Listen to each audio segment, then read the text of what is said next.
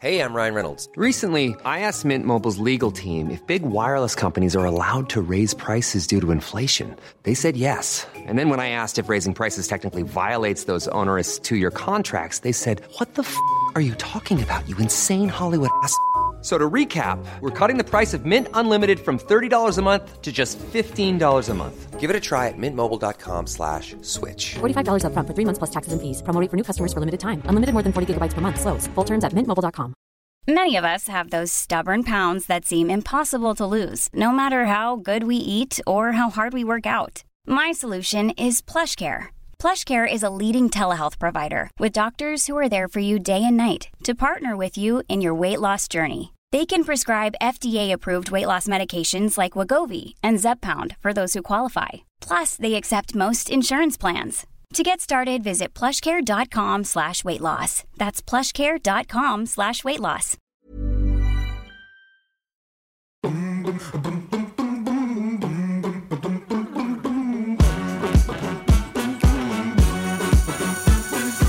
Welcome to In the Pink with me, Natalie Pinkham. Now, the intention of this podcast is to talk to a cross section of interesting and accomplished people to hear where they've come from, where they hope to go in life, and what motivates them and what really makes them tick. Today, my guest is World Cup winner, broadcaster, father, and philanthropist, Mr. William John Heaton Greenwood. Welcome. Hi, Heaton. Yeah, Grandma's maiden name. We all got, uh, what was Emma? Hoyle? Tom's Howarth. Yeah, it goes back to the Lancastrian roots. Emma and Tom being your brother and sister. Emma, yes, Emma and Tom. Emma. So I'm the black sheep of the family. Mum, dad, brother, sister, all Cambridge. All highly educated, all highly intelligent. I went to Durham and get reminded of it over Christmas. Durham's right. It, it depends. It's all a scale, isn't it? So, Hmm. um, if all your family have been to Cambridge and you don't go to Cambridge, it's a very sort of um, yeah, I'm bottom of the pile. Now, that is absolutely not what I uh, have come to read and know about you because your life is um, already very accomplished and you're only 45 years old, 45 years young. Yeah. Um, let's cast our minds back to that, uh, that joyous day in 1970 ish. Two. Two. In Lancashire. Yeah. And uh, your childhood growing up, what, what are your memories of it? Uh, sensational. Little village called Hurst Green, um, about three quarters of a mile from a school that my mother and father both taught at, which was Stonyhurst College, run by Jesuit priests. Um, then in 1973, uh, Dad did his usual, got fed up with people, um, threw a sort of social hand grenade in there, jumped on a plane, and we went to Italy, where Dad was going to play rugby for Rugby Roma and then Algida. And so I spent five years. We went for one, we stayed for five. I grew up in Rome, um, and it was my first language. Uh, and then we came back in 78, and then my little village was everything. So they're all my muckers, and I only ever, ever wanted to play up front for Hurst Green Football Club. And three years ago, I got my wish and wore the number nine jersey on the back pitch at Hurst Green Football Club, which was just off Smithy Row, which is where we lived uh, for 20 odd years. And uh, it's amazing, you know, you can do all sorts of sport and all sorts of other things, but those little things in life were uh, an absolute joy. Scored from a corner, we lost 4 2, and uh, as memorable as any sporting event as I've been involved in. Well, that is some achievement. Uh, I mean, that must have been fantastic growing up in Rome, and actually then going back and playing for England against Italy must have stirred up a lot of emotion and memory as well. Yeah, it was uh, slightly frustrating in 2000. I'd had a uh, bad year injuries, and so I was actually just. It was Stadio Flaminio. Uh, they now play at the Olympic Stadium. Stadio Flaminio is where uh, Italy joined the Six Nations in 2000. It was the Five Nations, and uh, England played there away, and I was only the water boy. But that was a stadium I'd grown up in when Dad was playing for Algida. Um, and all the photos on the wall at home are him with a ma- way before Movember, a huge tash. um, I remember when he came to pick me up from boarding school at Sedbergh in about uh, 89. Um, this bloke, he'd, always had a moustache like a walrus, like Craig Stadler. And uh, this bloke popped his head round the corner and bloke didn't have a moustache. So I looked, looked away and they, they went, Your dad's here? I went, No, no, no, that's not my dad. My dad's got a massive tash. He's properly 1970s flares, old school. I was like, Oh, there's your top lip. Never seen that. um, so uh, it was disappointing not to be involved in that first one. But all my old dad's mates, uh, Rocco Caligiuri, uh, Giorgio, all those guys still came and just squeezed my cheek. And as I was known in the mid 70s as Piccolino Willino, uh, Little Willie.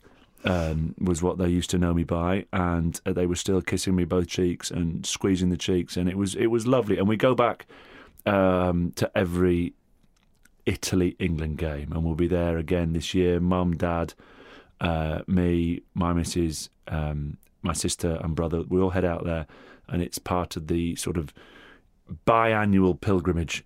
And uh, I got, uh, yeah, it, Rome. Ro- We went for one, stayed for five, and if you ask my mother if she could go back to one point in time where the Greenwoods were truly, truly happy without a care in the world, it'd be Rome between 73 and 78. Oh, lovely. Well, one question that I ask all our guests on this podcast is the one song that reminds them of their childhood. It's all part of the End the Silence campaign for Hope and Homes for Children, and it's all about the music that you most associate with those happy memories. And I assume that that may be something that you used to play to yourselves in Italy. Uh, no, uh, we weren't a Oh. musical family at all. Um, but uh, if I had to go something, we had. I'm old enough to have the old eight stack, so before tapes, and Mum liked uh, Wings. So that was the band that had that was Paul McCartney's band. Like High Flying Birds is Noel Gallagher. Yeah. You sort of associate uh, Noel Gallagher with Oasis. Oasis. You sort of associate McCartney with the Beatles, but his spin-off band uh, was Wings, and you would know, for example, the Bond theme tune "Live and Let Die," that one, and um, those would be the tunes that I grew up. But um, yeah, we weren't. We we have no. My sister sang a little bit, but music doesn't play a big role in our life until um, my until Caro appeared, my wife, who is just knows every lyric to every song um, that's ever ever been written, and so since then, music's played a much bigger. My son Rocco's always singing along, um, but me, music was not something. I mean, I go back to university ninety one to ninety four at Durham, and there are those classic songs that come on. You go, oh yeah, I remember Rixie's and Klute, those nightclub songs. Um, but in my junior years, uh, it was just sport, just watching, devouring anything. Channel Four appeared in 1982-83, American football, choose a team, Washington Redskins, absolutely anything and everything was what I did. Music, yeah, I missed that. What, what kind of kid were you? Were you confident? No, Were you so- outgoing? No, Were you uh, shy? very shy. Wouldn't say boo to a goose. Um, hid if guests came round, hid under the bed. Didn't want to meet them. Um, and then uh, Dad would slowly educate me in terms of um, handshakes, eye contact, um, those sorts of things that are now, when we do School of Hard Knocks, they're sort of the first things I teach people. And any team I'm involved in now, it's all about communication. So it's sort of ironic that I'm working in in an industry with the newspaper and the TV and the radio, which is all about communication. But as a child, um, I was just happy with Adam Hayhurst, Paul Hayhurst, Simon Taylor, Ian Barton, Andy Olden, the Youngs on the back pitch of Hurst Green, just booting a ball around, living in a tracksuit, mum shouting, it's tea time, coming in, grabbing a ham and cheese sandwich, occasionally playing the ZX Spectrum, Daley Thompson. 45 degrees you want it for the javelin. Good finger Oh, strength. away we go. That was uh, yeah, idyllic times, and I always threaten uh, Caro that I'd, it's never going to happen. But um, if I went back to the Ribble Valley in ten years' time and lived the last twenty years in my old village, I know you're not supposed to look backwards, but they were proper happy times. That's great. Well, it that actually leads me on quite nicely to my next regular question, which is, is the advice you would give to your younger self. Would you encourage yourself to, to be more outgoing, or is that just something that has to grow naturally and organically? I think I'm learning that as a as a parent of uh, three very different children. Um, Archie, my eldest, would be very much like me, and sometimes I've had to bite my tongue when he's hidden away or didn't want to meet people um, because I've got that sort of National Lampoon's Animal House with the devil on one shoulder and the angel on the other, and just going shout at him, tell him he's got to go meet them. No, don't. He's got to find it in his own time. and um, I think with with the absolute yin and yang that my wife are in terms of um, her emotional and pastoral care of our children and my original Victorian Lancastrian parent, parenting style, they've sort of slowly morphed a little bit. Caro hasn't come as far as, as I've shifted, and I begin to understand that it's not about them living up to my expectations, it's about them being happy. And so um, Archie's slowly coming out of his, of his shell, and it's a joy to watch, and it's been all due to sort of Caro's nurturing. Uh, your life, it's fair to say, has been something of a roller coaster. You've had massive highs, massive elation, and also some very challenging and tragic lows. And um, I think everyone Perhaps- does, though. well, I, I'm not sure that that's necessarily true. But but, but it's punk- your life has been punctuated by these key events, hasn't it? I mean, Mm. the first one being back in '97 for the Lions tour, where you had a near-death experience yourself. Yeah. You were unconscious for a number of minutes, and you swallowed your tongue. Yeah. Do you remember anything of that? So the amazing thing about that was when I came back, everyone was like, "Wow, he's so brave. He's so tough. Look at that tough guy. He's back out on the field." It's very easy to come back from something you don't remember. So no recollection of it whatsoever. Um, we played the evening game. I remember before the match warming up, mum and dad had just flown over from England. It was their first day out there. The next thing I remember is being at uh, Kings Park on the Saturday and uh, Jerry dropping the goal to win the series. There's this sort of 72 hour blank in the middle where I was clearly conscious for the vast majority of it, but just hasn't uh, registered in terms of the grey cells, acknowledging what was going on. Um, so coming back from that actually was was relatively easy compared to some of the shoulder issues I've had down the years, and people would have knees or Achilles. They're the tough ones because you remember your shoulder pointing in the wrong direction and, and it really hurting. Those are the sorts of things that you, you, you psychologically you got to get over and, as they say, get back on the horse as quickly as possible. But the the the, the lion's head accident um, is one of those things that I'm associated with, and on the video. Uh, the Lions video, it's uh, the words "William, William, what have you done?" Mum's words, and now that sounds all very serious. But basically, whenever I'm remotely drunk and do something stupid, all the lads go, "William, William, what have you done?"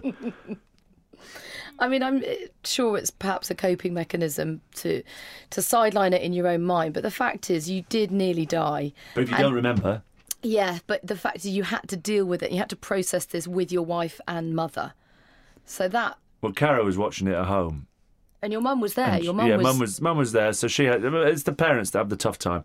Me and Caro were in the very early days, and I think she was at a dinner party or out with her mates in Leicester, and he said, uh, "Will's down," and when he's always down, he's a bit of a hypochondriac. Uh, and then I spoke to him, spoke to her that night from the Bloemfontein Hospital. It's very strange when you're an uncapped player, um, and all this has sort of been recounted from Dad uh, being alongside me. Um, to be in the back of the ambulance on the way to the hospital. And my dad had always said it's it, it's a completely ridiculous thing to say in the modern era when you worry about HIAs and head injuries. In the old days, you had 21 days if you had a bang on the head, and no one knew anything about head injuries in those days. It was a, a niggle and a pain, and you just missed rugby. They didn't understand uh, the implications of taking a really bad knock, um, how it jars the brain. And so, Dad had always said to me, never leave the field with concussion. Because if you admit to concussion, you miss for 21 days. So, you don't want to miss any rugby. So, you just go, no, it's, oh, my hamstring's a bit tight. Or you pretend, and two days later, you go, you're fine, you're fine, you're fine. And so, I was in the back of the, the ambulance going to the, the hospital. Dad always says this story says it, this will be the one he'll sort of take to his grave, and he doesn't know whether to laugh or cry. So I'm there, uh, just flat out on the gurney, back of the ambulance, and halfway there, I just sit up in the back of the ambulance and go, Dad, Dad, tell him it's my hamstring. And straight back out again. So somewhere wow. you'd learn not to go. So it's it's uh, those are those are most of the stories that happened to me in that seventy two hours have been retold to me, and uh, and people go stop being so self deprecating and go you know it was amazing to come back, but I promise you, if you have absolutely no idea of event, of an event, there is no fear factor about what it holds and what could hold in the future. So you just put your boots back on and run around again. Mm. Which is just as well, isn't it?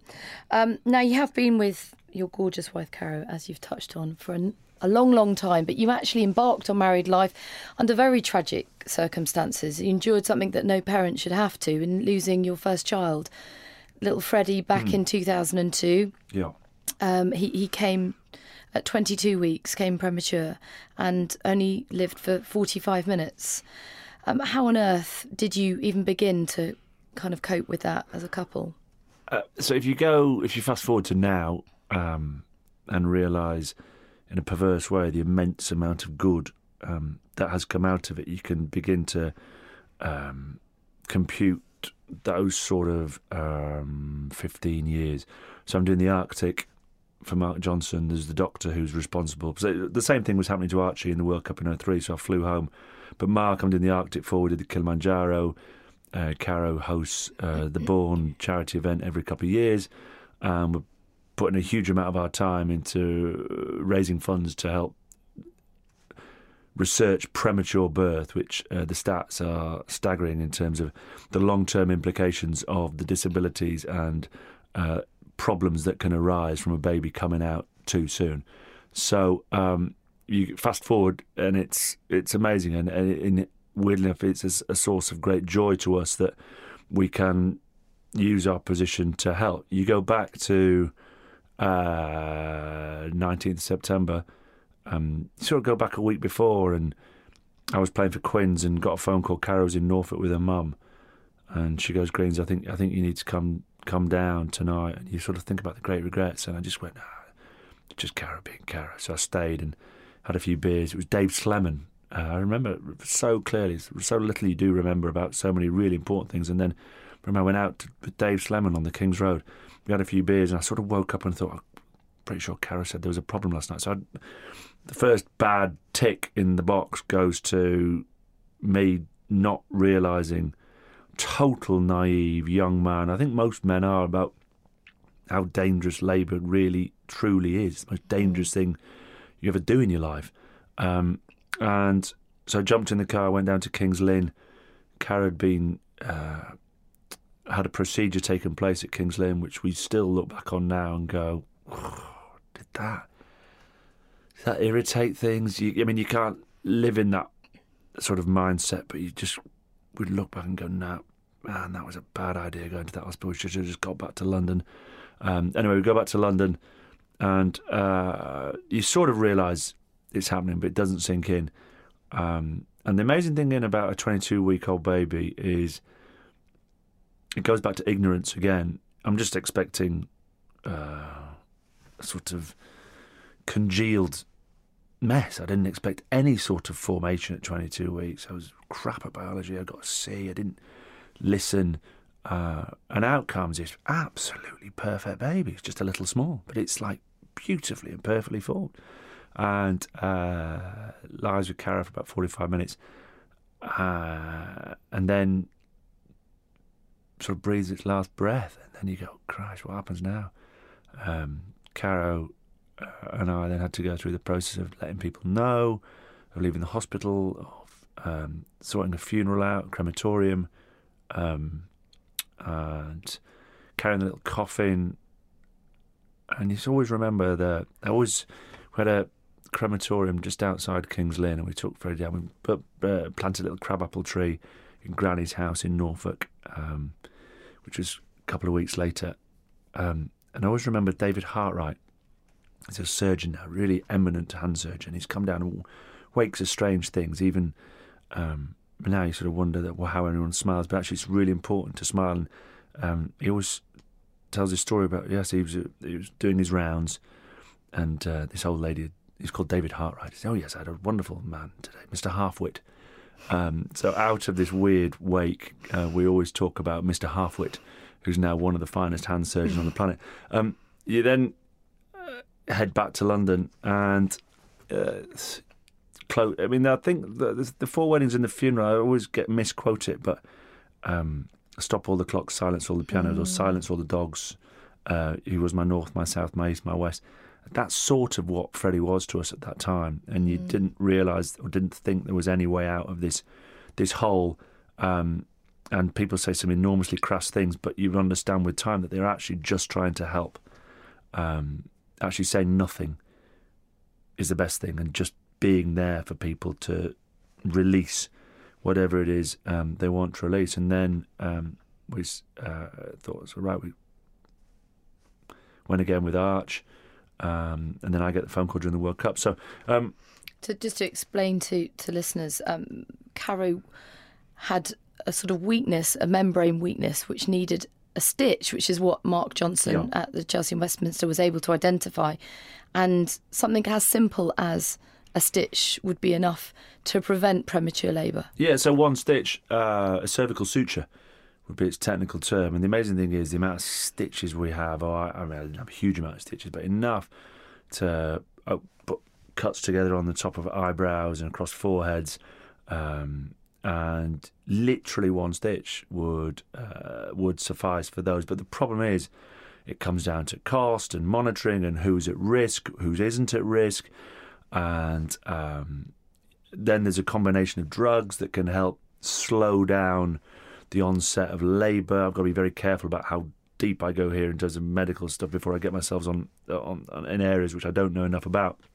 All I do know, and this is is they're still using drugs uh, for for ladies who go into preterm labour that they were using um, when we won the World Cup, and they go, "Well, that's not too bad." Fourteen years. I go, "No, no, no, that's the wrong World Cup." Since 1966, they're still using the same drugs. There's been no development uh, in terms of what they can give to women who, uh, way before their time, suddenly want to um, bring their their baby out. Uh, so uh, Mark's uh, Mark Johnson is is developing some new ones. We've gone to clinical trial, and fingers crossed we can make some progress on that because uh, he is a saint. Uh, he's an absolute miracle worker, and when he says jump, I say how high. Um, I don't really want to go to North Pole. He probably won't listen to this, um, but the phone rang, and when he comes up, you sort of know what trip are we doing next. So I'm leading a, a group of ten to North Pole in April, and uh, yeah, th- there's no doubt in my mind that if we had not, or if Caro hadn't stumbled across Mark Johnson on the Josephine Barnes ward um, back in the early, in the early millennium, then I wouldn't have any kids. So th- then everything gets put put into context. Whatever it needs to do for that fella, Caro and I will just um, jump on the horse and go. And for anyone listening who wants to know more about his work, where can they find it? Has Borne got a website they can look at? Uh, yeah, so uh, in my beautiful prepared way, uh, it's B O R N E is is the registered charity, and um, if you search for Borne, the, the link pops up pretty clearly. Brilliant, brilliant. And as you say, you alluded to it then at the World Cup. You know, just a year later, here you are on top of the world, the only England rugby men's rugby team Yes. to have achieved that.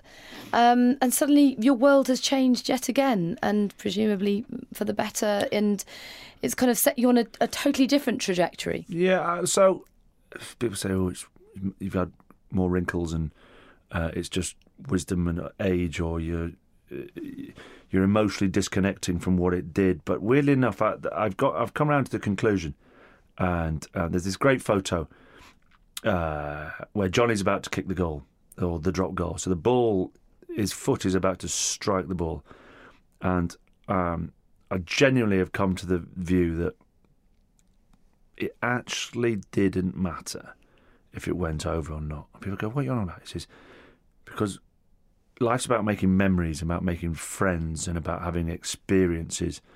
And I think the most special thing about that was uh, a team that were ranked nine in the world, who were labelled as chokers and no hopers, had taken total control of their own destiny with this sort of um, wonderful, um, wonderfully wacky but innovative leader in terms of Clive Woodward, and put ourselves in a position to be in control of your own destiny. And if you're telling your kids, you're talking about what's the one bit of advice you'd give to yourself if you're young, or you'd give to Archie and Matilda and Rocco.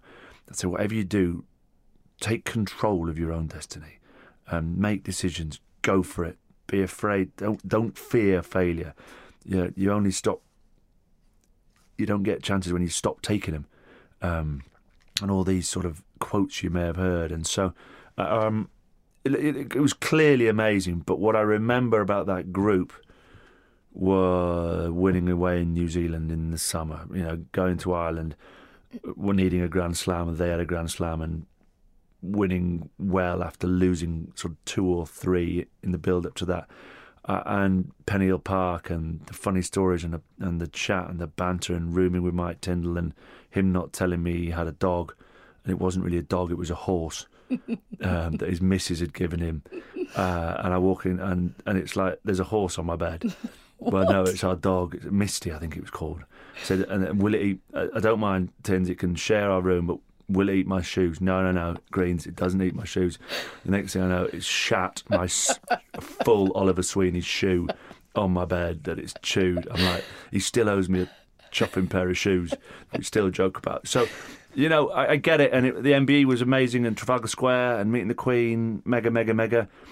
But uh, the memories are of being involved in a team, wanting to do something special and different, and going for it. And that's what I remember.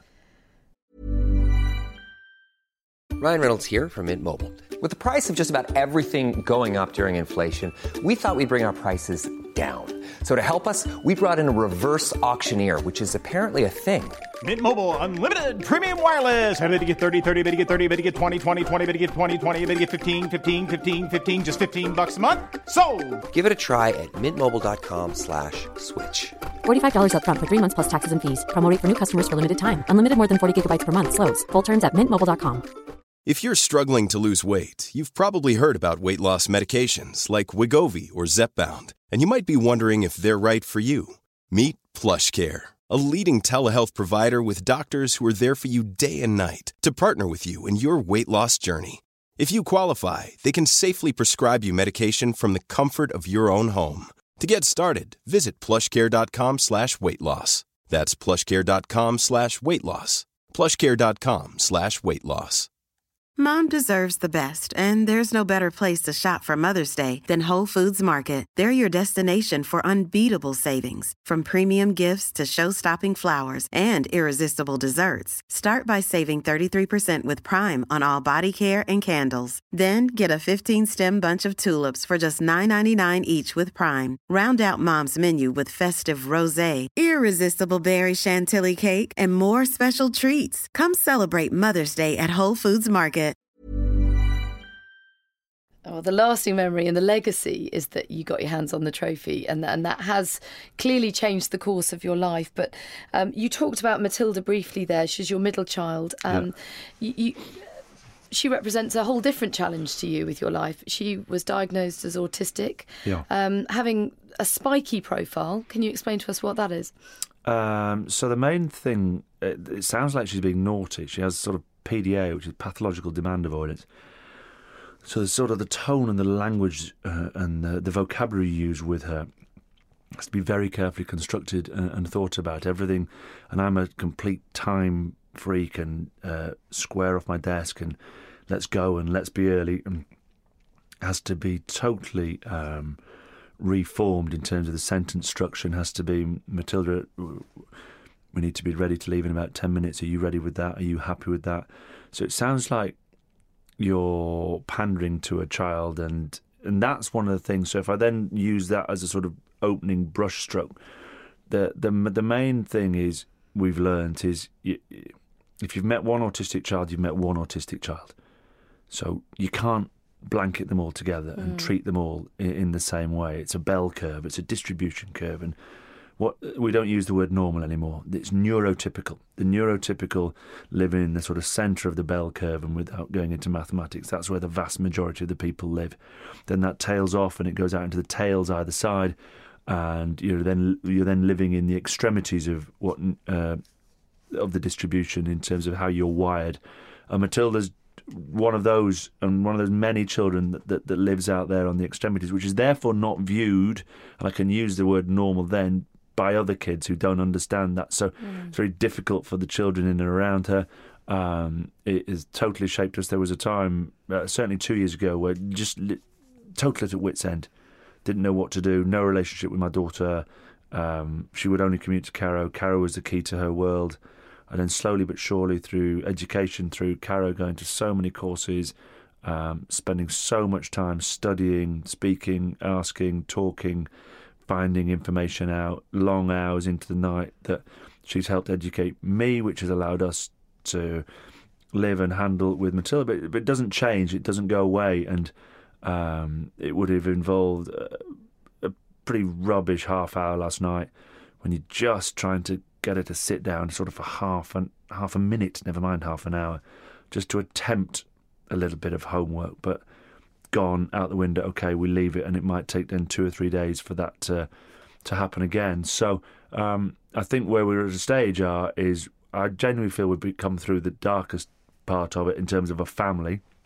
Matilda will always live with it, and it's us trying to facilitate as uh, a, a, life for her that will be a happy one.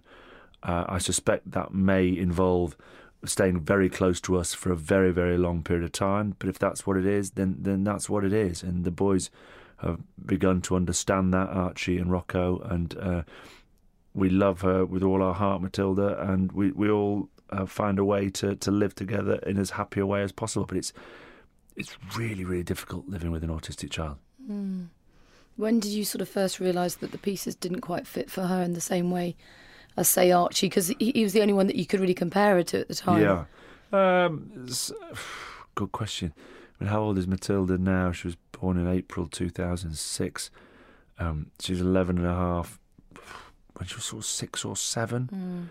Mm. Um, and some and she was teach- diagnosed at seven, wasn't she? Yeah, some teachers at some of the schools she was involved with, you know, you sort of look back at it and go, "What really?" But they didn't understand, and it's so you know, Asperger's and autism, these sorts of words that we are beginning to view as normal, didn't enter the English language until the 30s and 40s. Mm. It just didn't exist. Um, so there's part of me that goes, uh, again, if Matilda was born in the 18th century, um, she'd be in a lunatic asylum. Mm. That's just what happened. Um, you'd have just been put away and forgotten about. It's not meant to be, you know, she'd be she'd be the mad woman who lives at the top of the house that you just keep away from everyone uh, and um, brush under the carpet. Mm. The beauty of it now, with everyone understanding and mental health, is uh, it's it's being much more brought out into the domain, the, the open world, to discuss, to help, uh, to support. And she's at a little school called Claires Court now, and uh, Mrs. Sheffield uh, and Leanne Barlow and, and the girls and the ladies there, they are proper heroes. And, you know, you sometimes get fated for sport. And I've talked about Mark Johnson, hero, Leanne Barlow, Mrs. Sheffield, hero, hero, Caro Greenwood, hero.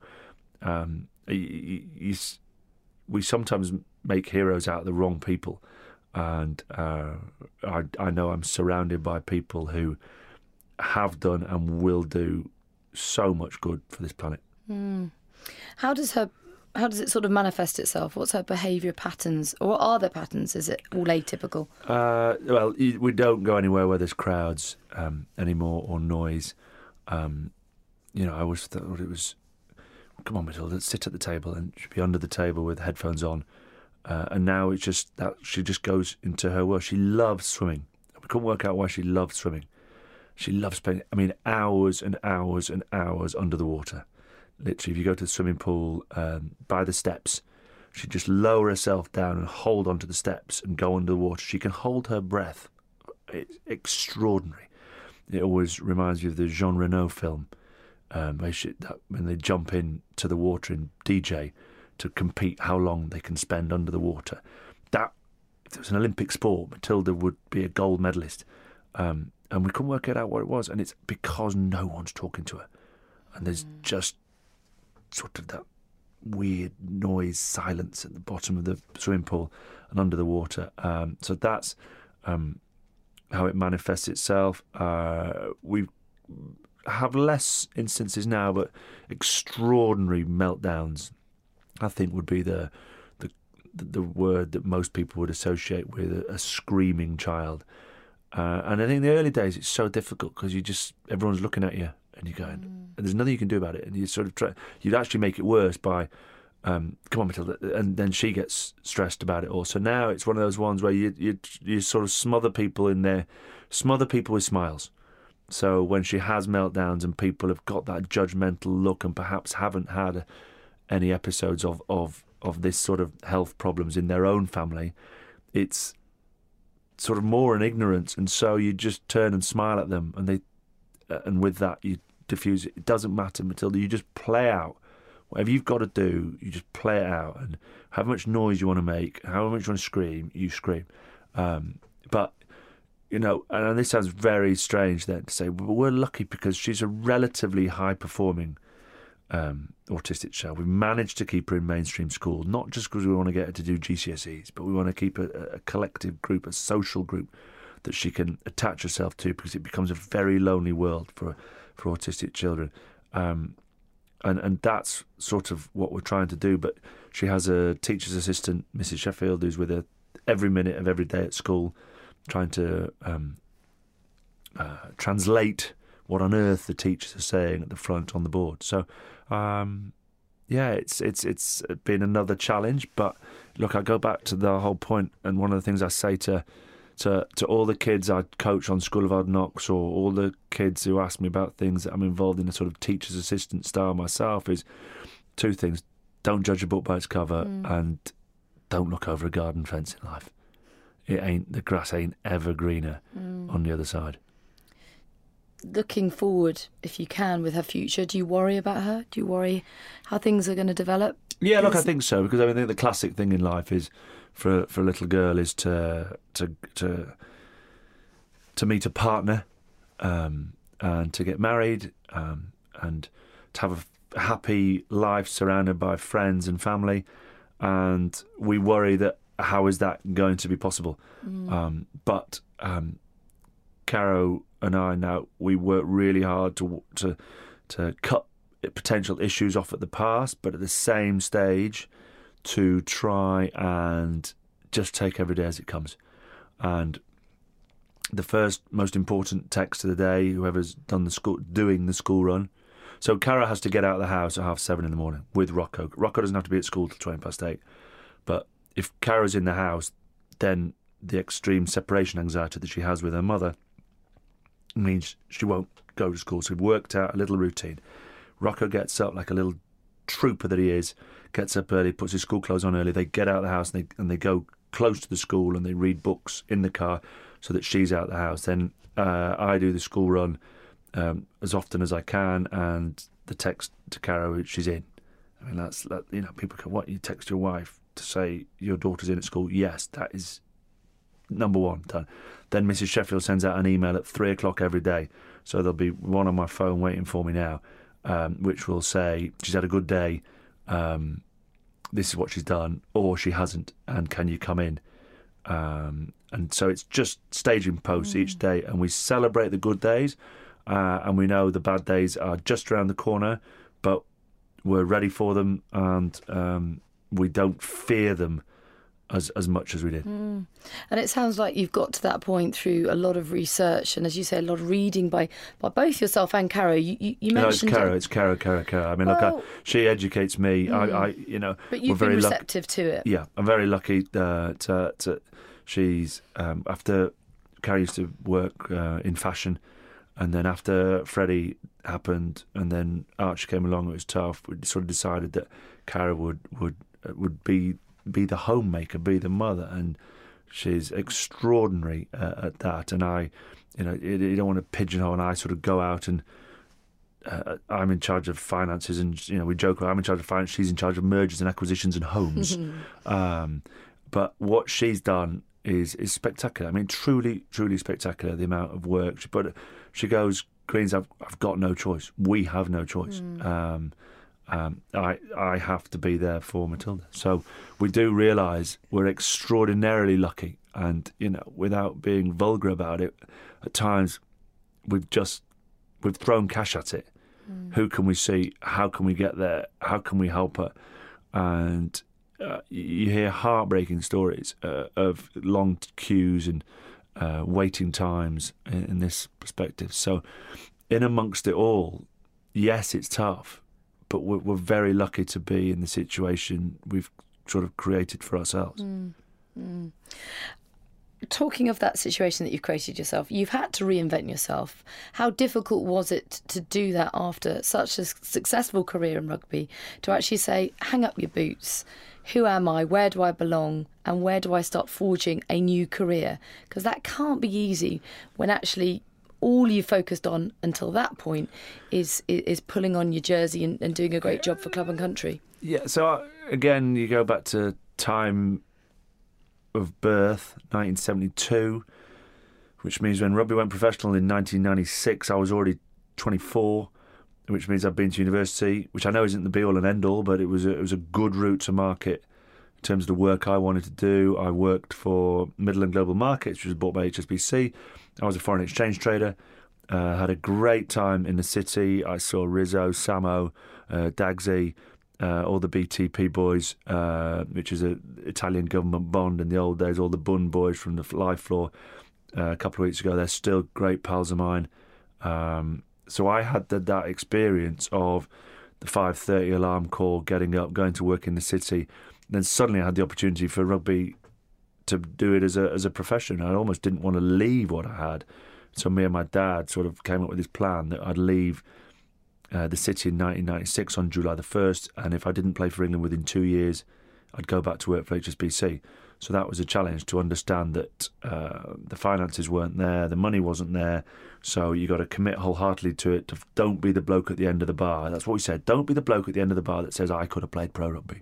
Go find out, and then you'll know, and then you can go back and do what you're good at, or you can continue and be successful uh, on the rugby field. So uh, when I finished the first thought was to go back into the city, but the financial crisis was taking place, and it just didn't seem like a good place to go into work. I'd started to uh, get involved in the media side, and uh, a wonderful man, Martin Turner, had given me a host of opportunities um, to keep coming back to Sky and be involved in the in the broadcast side. Uh, I'd got fed up with the News of the World printing what they thought I'd said, but clearly hadn't said in my ghosted column had a massive argument with my pal Nick Keller, and he says, "I'm bored of this Greens. You ring me. He's my agent and, and, and great mate. Bored of this Greens. You ring me up every Monday and say um, they've they've jumbled up your words. So you got two options: um, either take the money and keep doing a ghosted column and ignore it. It's chip paper tomorrow, or write your own." I went, "What do you mean write your own? No one writes their own." He says, "Well, start writing your own. You know, you, you're educated. Just scribble away." So I uh, got an opportunity with the Telegraph, and it's probably something I'm as proud of in terms of my career. That ability to have written over a million words for the Telegraph. Uh, it's fifty-ish articles a year. Um, I've been doing it twelve years. There tends to be about fifteen hundred words a piece. You start doing the numbers on that, and actually, when you start a piece of fifteen hundred words, because I've got such verbal diarrhea when I'm typing away each piece tends to start at about three and a half thousand. I have to cut it back. So if I work out the actual amount of words I've written, it's, it's for someone who was terrified of an English essay at school. Um, it's, it's great to be on the touchline for the third test this summer uh, with the Lions alongside my great pal Scott Quinnell, uh, and to be uh, given the opportunity to be involved in the broadcasting of a Lions series in New Zealand and the School of Hard Knocks program with Sky for the last 10 years are things that I'm equally proud of in terms of a ranking system of uh, youth achievement, uh, university work, uh, city job, uh, rugby. Um, yeah, it's um, just try and every time I try and do something, just try and be the best at it mm. of can. I mean, people hate in, that because. I'm competitive, but I, you know, I don't think the, people hate competition. I don't think I think people admire it, and they yeah, probably they don't like it when I'm playing cards. Well, maybe at, not at Christmas, and I'm Cheating? scoring. Cheating? No, oh God, okay, good, no, good, no, good, no, good. Cheating doesn't sit well with you. I know, I do know that much. But but it does all sound like things. Uh, you know, you have a lot of structure, and you talked about being in charge of your own destiny. Do you feel also that this that writing is a is a kind of therapy for you as well? Do you do you feel that it's cathartic in a way? like I love. I go back to. I think one of your first questions was, you know, your childhood. What do you remember about that? Just love sport. Um, I love sport. I would watch snails race and, and cheer them. Um, you know, I'm just it's coming up to the darts. And way, way, way, way, way, um, way, way before Sky took it over, you know, Sid Waddell was my hero. Uh, he was at Cambridge with my old man. Um, he was an absolute ledge, uh, a total inspiration. I've failed miserably to ever try and emulate any of his words, but if Elvis walked in here now and ordered fish and chips, no one would notice. I mean, who comes up with lines like that? Especially when you talk about darts. You know, it's incredible how he's popularised this sort of pub sport into something quite spectacular. Um, and so the writing allows me to be an anorak, and I watch so many games of rugby. Uh, it drives Caro insane. But in order to fulfill one of my sort of promises to myself, which then becomes a promise to other players, because I've been in the situation where form has been rubbish. Uh, you've been dropped, you've been booted out of another club. All this sort of stuff happened to me as a player.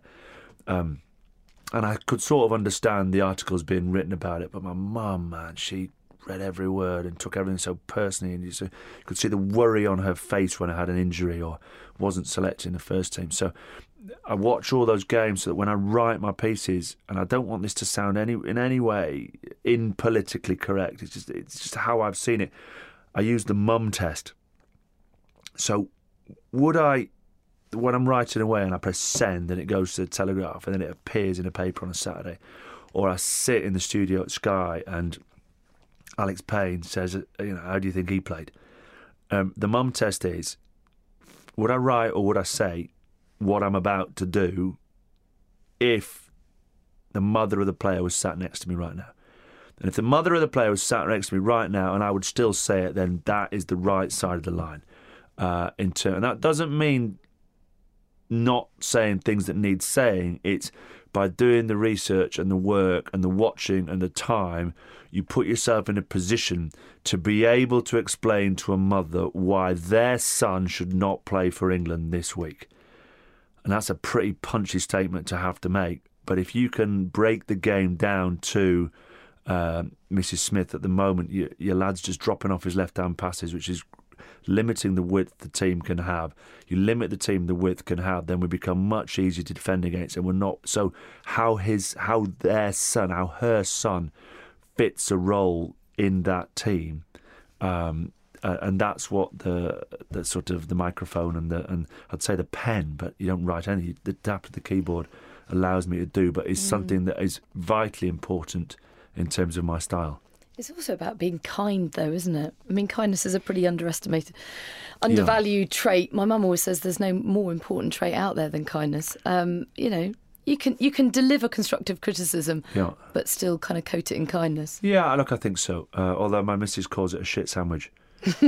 um, which is you're, you're nice. You'd be really nice at the start. You drive the knife in, and then you'd be really nice at the end. Um, she, you know, uh, yeah, Caro puts him much better than I do. Yeah, absolutely. Um, another regular question on the podcast is what keeps you up at night?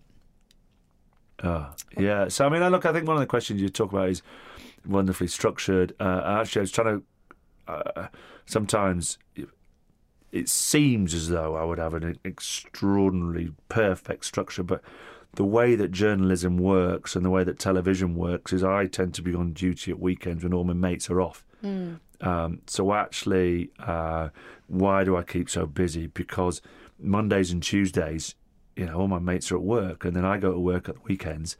Um, so I have to try and fill my time. I'm a gregarious person. I don't. The, the, the shy kid that we talked about at the top of the show, uh, at the top of the chat, was um, what I used to be. Now I need to be around people. I need things to be happening. So the reason I keep so busy is I just don't like being on my own. Mm. It freaks me out. Uh, I need to be around people, and if that means going to a CrossFit club and beasting myself with ten others, then right, that's what it. If that's why I'm at Maidenhead Rugby Club now and driving the lads forward, and we got promotion last year, and who knows where we might go. That's why I'm at Wellington College, being a teacher's assistant uh, and teaching quadratic equations and tree diagrams um, as a 13, volunteer. As a volunteer, because uh, the time, the hours that I work mean that my mates aren't on off when I'm off. Therefore, fill time, do something. And do you feel a pressure to earn money because you know you have talked about throwing money at the situation when there yeah. are problems, and uh, you know you're not a footballer, you don't have a bottomless pit from your. I would have been a bloody good goalkeeper. Tell don't you d- listen? Oh, sure Papa. Papa Greenwood said, "Don't be the guy at the end of the bar." Yeah. I could have played for England. Yeah, yeah, yeah. You did play for England, just Yeah. not perhaps in the mo- most lucrative sport. Yeah. But I mean, do, do you worry about always being able to, to fund all the best treatment for Matilda, to the best schooling for Archie and Rocco, or or do you just think that that will come because you are resourceful and you do always keep yourself so busy? Um, all right, and people say, well, it's it's easy to say these sorts of comments if you're doing okay, and, and I totally understand, and I don't want this sentence to be sort of misconstrued, but um, I have, um, I think, hugely changed over the past three or four years um, in terms of the person that I am, and it, that, the sort of where we, I think we are speaking to Caro about it within the last 24 hours. We said, you know what, if it's all went, yeah, if it's suddenly Skinton had no money, we'd be all right. Uh, and I think when you first come out of the sport and the and that sort of glorious era of English rugby and achievement and success, there's a, a, a self-imposed pressure you put on yourself to keep there, keep there, keep there, and it's, it's so draining. Um, and actually, with time, um, closing the door at night at home and seeing three happy kids and the missus is where we're at now. So uh, I think if we'd done this podcast five years ago, the answer would have been very different to the one it is now. Five years ago, answer would have been, I've got to get out there. The numbers have got to grow. It's got to be growth. Got to be growth. Got to be growth. Don't go backwards. Why am I? Why am I going backwards?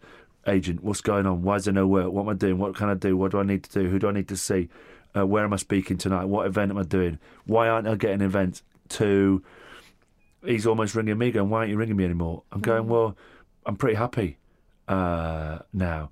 Um, So what's changed? we joke about it, and, and uh, my affair that I'm having is with Maidenhead Rugby Club. You know, on a Tuesday and Thursday night, that's where I am. Um, get there early, seven o'clock. They're my sort of next troop of lads, um, and that's what I love doing. I have a pint and a bag of chips after training, get home, um, and so that's. I've, I've found a huge amount of fulfillment, and it was a completely naive existence.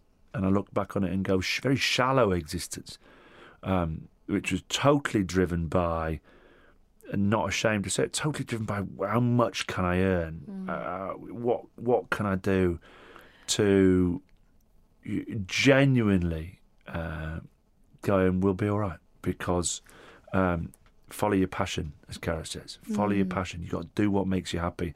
And I've shifted away from doing things that I felt were right in terms of uh, um, irrational expectancies um, to doing things that genuinely put a smile on my face. When, uh, I when we scored an 84th minute winner against Bracknell away on Saturday, I'm telling you now, I jumped up and down more than I did when Jonny Wilkinson scored Stop that. it.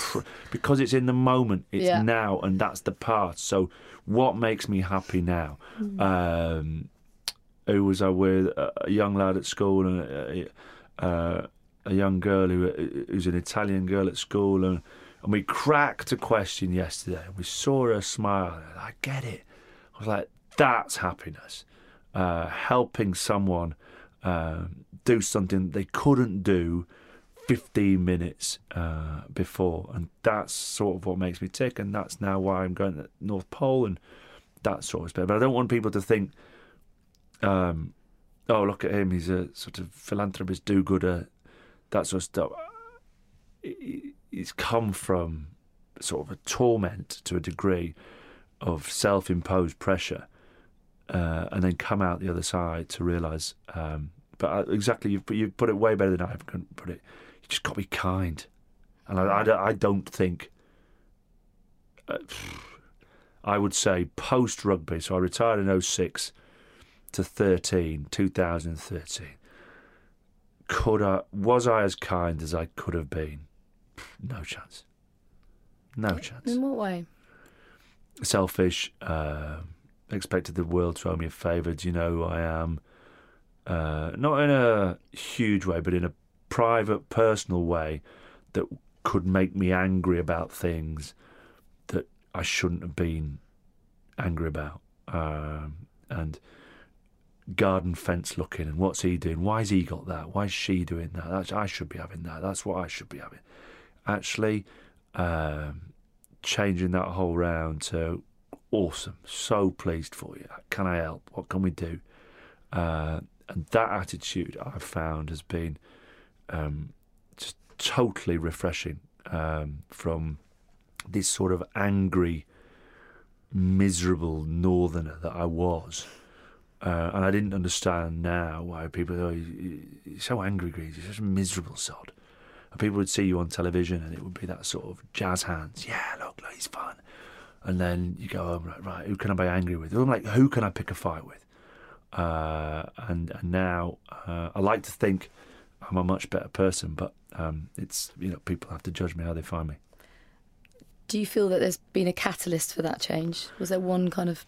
I think a combination, I think a combination of things. Uh, I mean, certainly, um, what we've been through with Matilda has put a totally uh, different set of contact lenses into my eyes. I see the world through a completely different light now. So less judgmental uh, about things. I think School of Hard Knocks uh, would have opened my eyes to extreme poverty uh, in the United Kingdom. When we did it in Glasgow, the average age of death in the area we did it in is 49. Mm. That's like Glasgow. You're thinking, we're in the third world here. No. Yeah. And when you say what you're making numbers up, I, I, that's The Economist tells me those stats.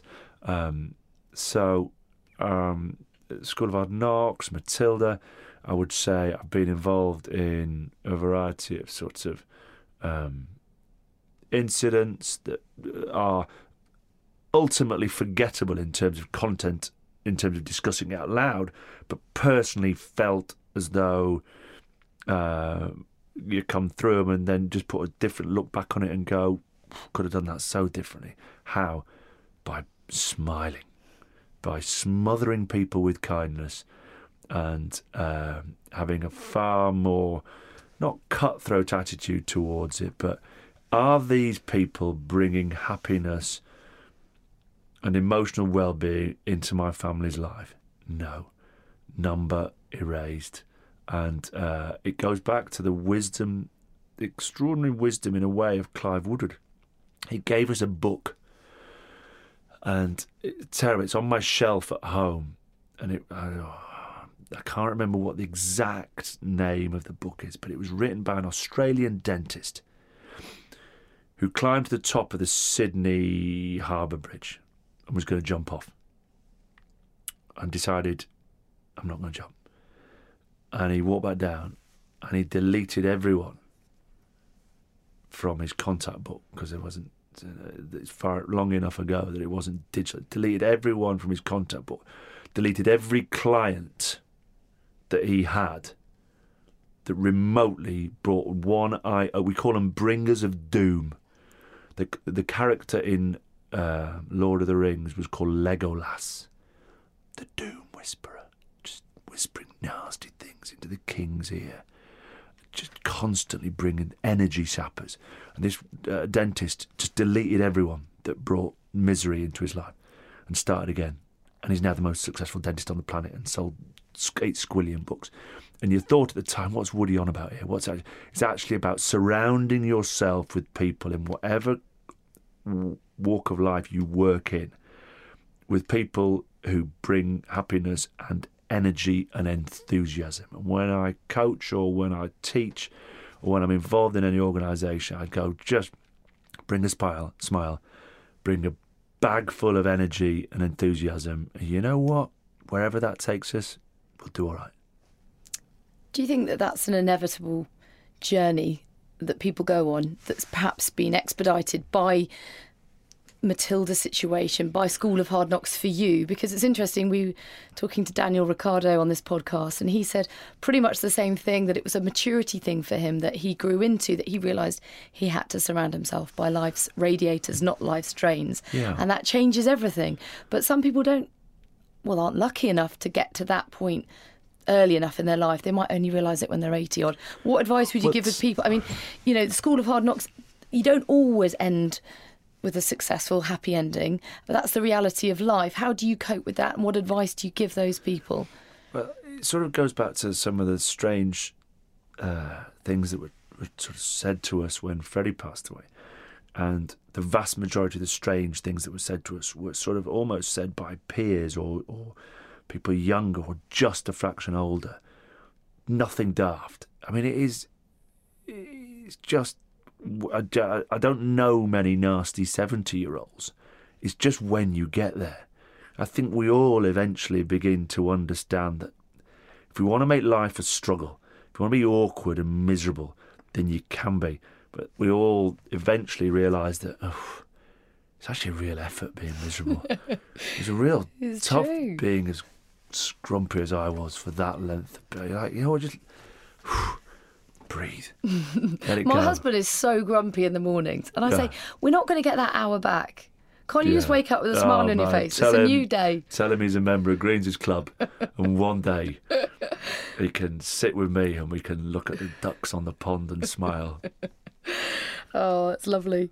And what about School of Hard Knocks? Because anyone who's been living under a rock may may not know what it's about, but I genuinely feel it's some of the best television I have ever watched.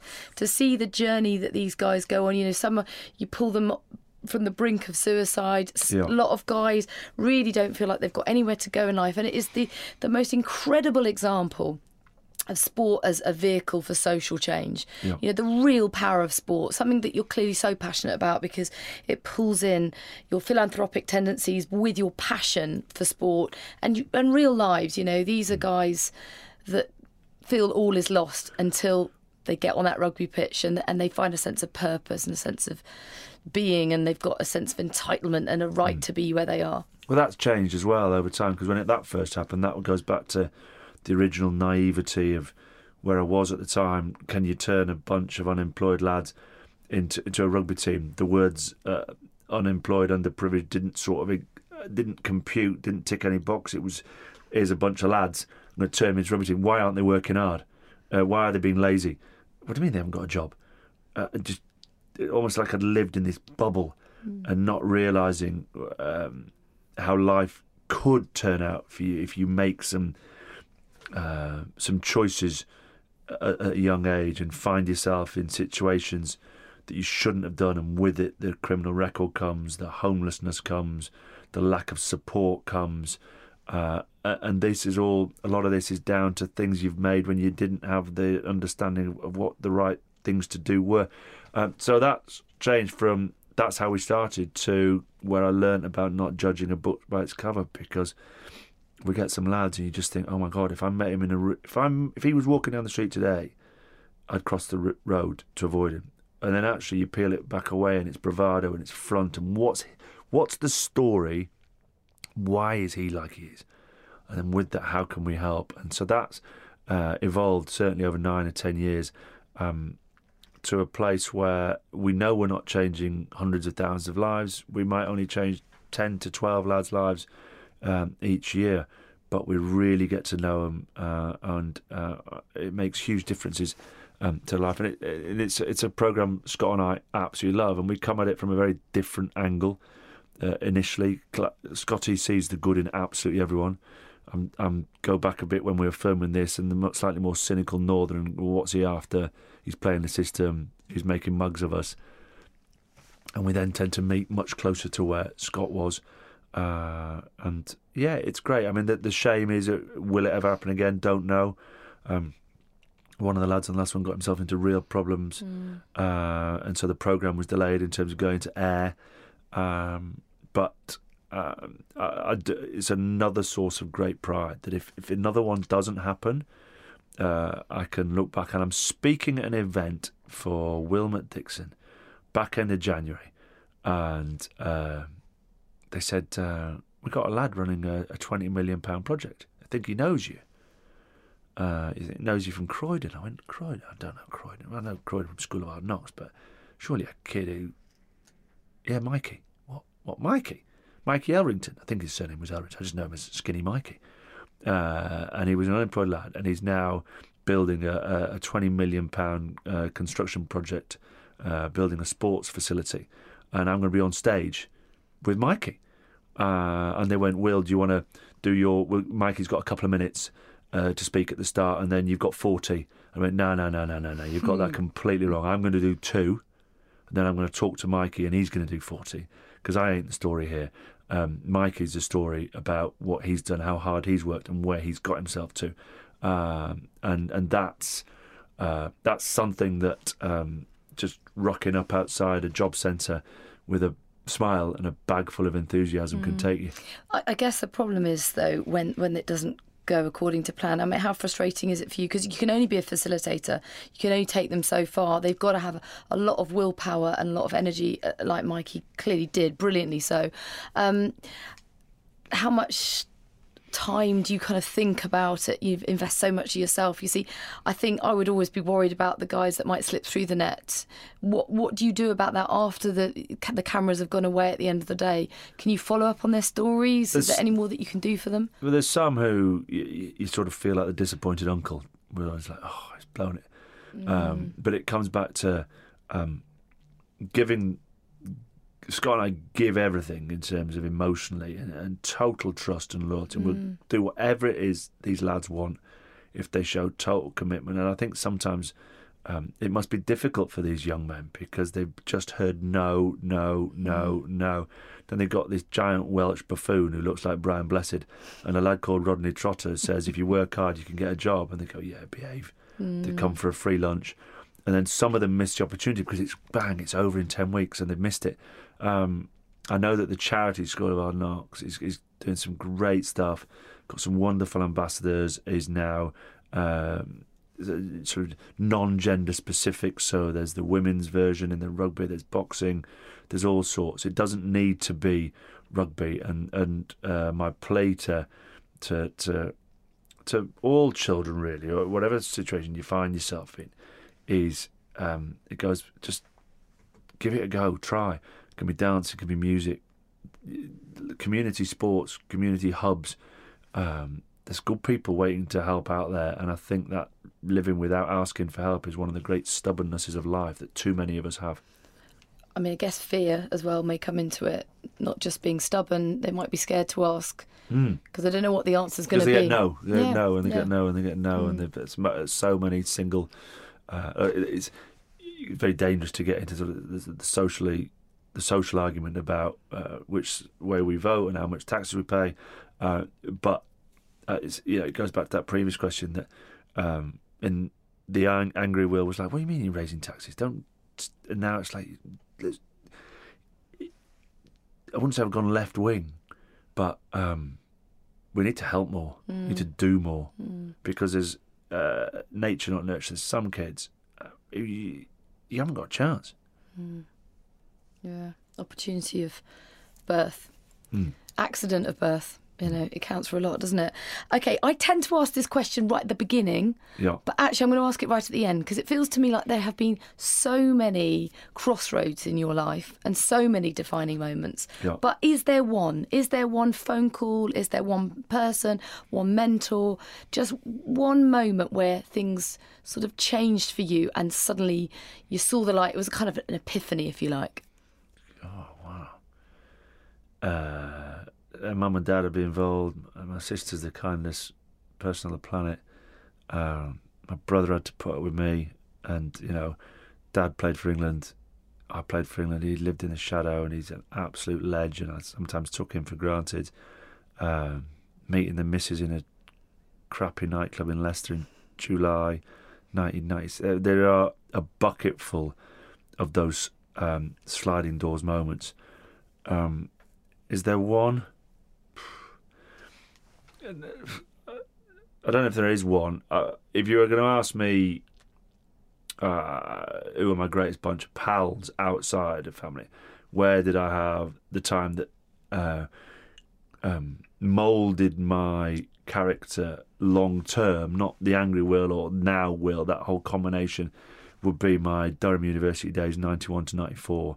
Um, the first person uh, so I, I rang Benny um, on September 19th when Freddie had passed away. He was living and working in Singapore. Um, we went home the next night. The doorbell rang. uh, and Benny was at the front door. You know, he just jumped on a plane and just sat in the front room and didn't say anything. just sat there. Um, so that crowd, uh, and I know we all have stupid nicknames at university, but Sibbo and Benny and Minty and Georgie and, and Kalman, those guys, um, because I was a very, at that age, I was straight out of a boys' boarding school, I was a rugby player. Um, Caro was maybe far more emotionally balanced down the years, but I was so shy. It wasn't that those were the, the group of men that really defined what I was to become. So, uh, was there a moment, probably the day I walked into Hatfield College on October to whatever it was in 1991? Brilliant. Well, listen, if you pack as much into the next 45 as you have into the first 45 years of your life, mm. well, it's going to be uh, one heck of a uh, biography to write at the end of it all. Listen, thank you so much um, for your company, Will. It's been great to have you here. Thanks. Thanks, Pete.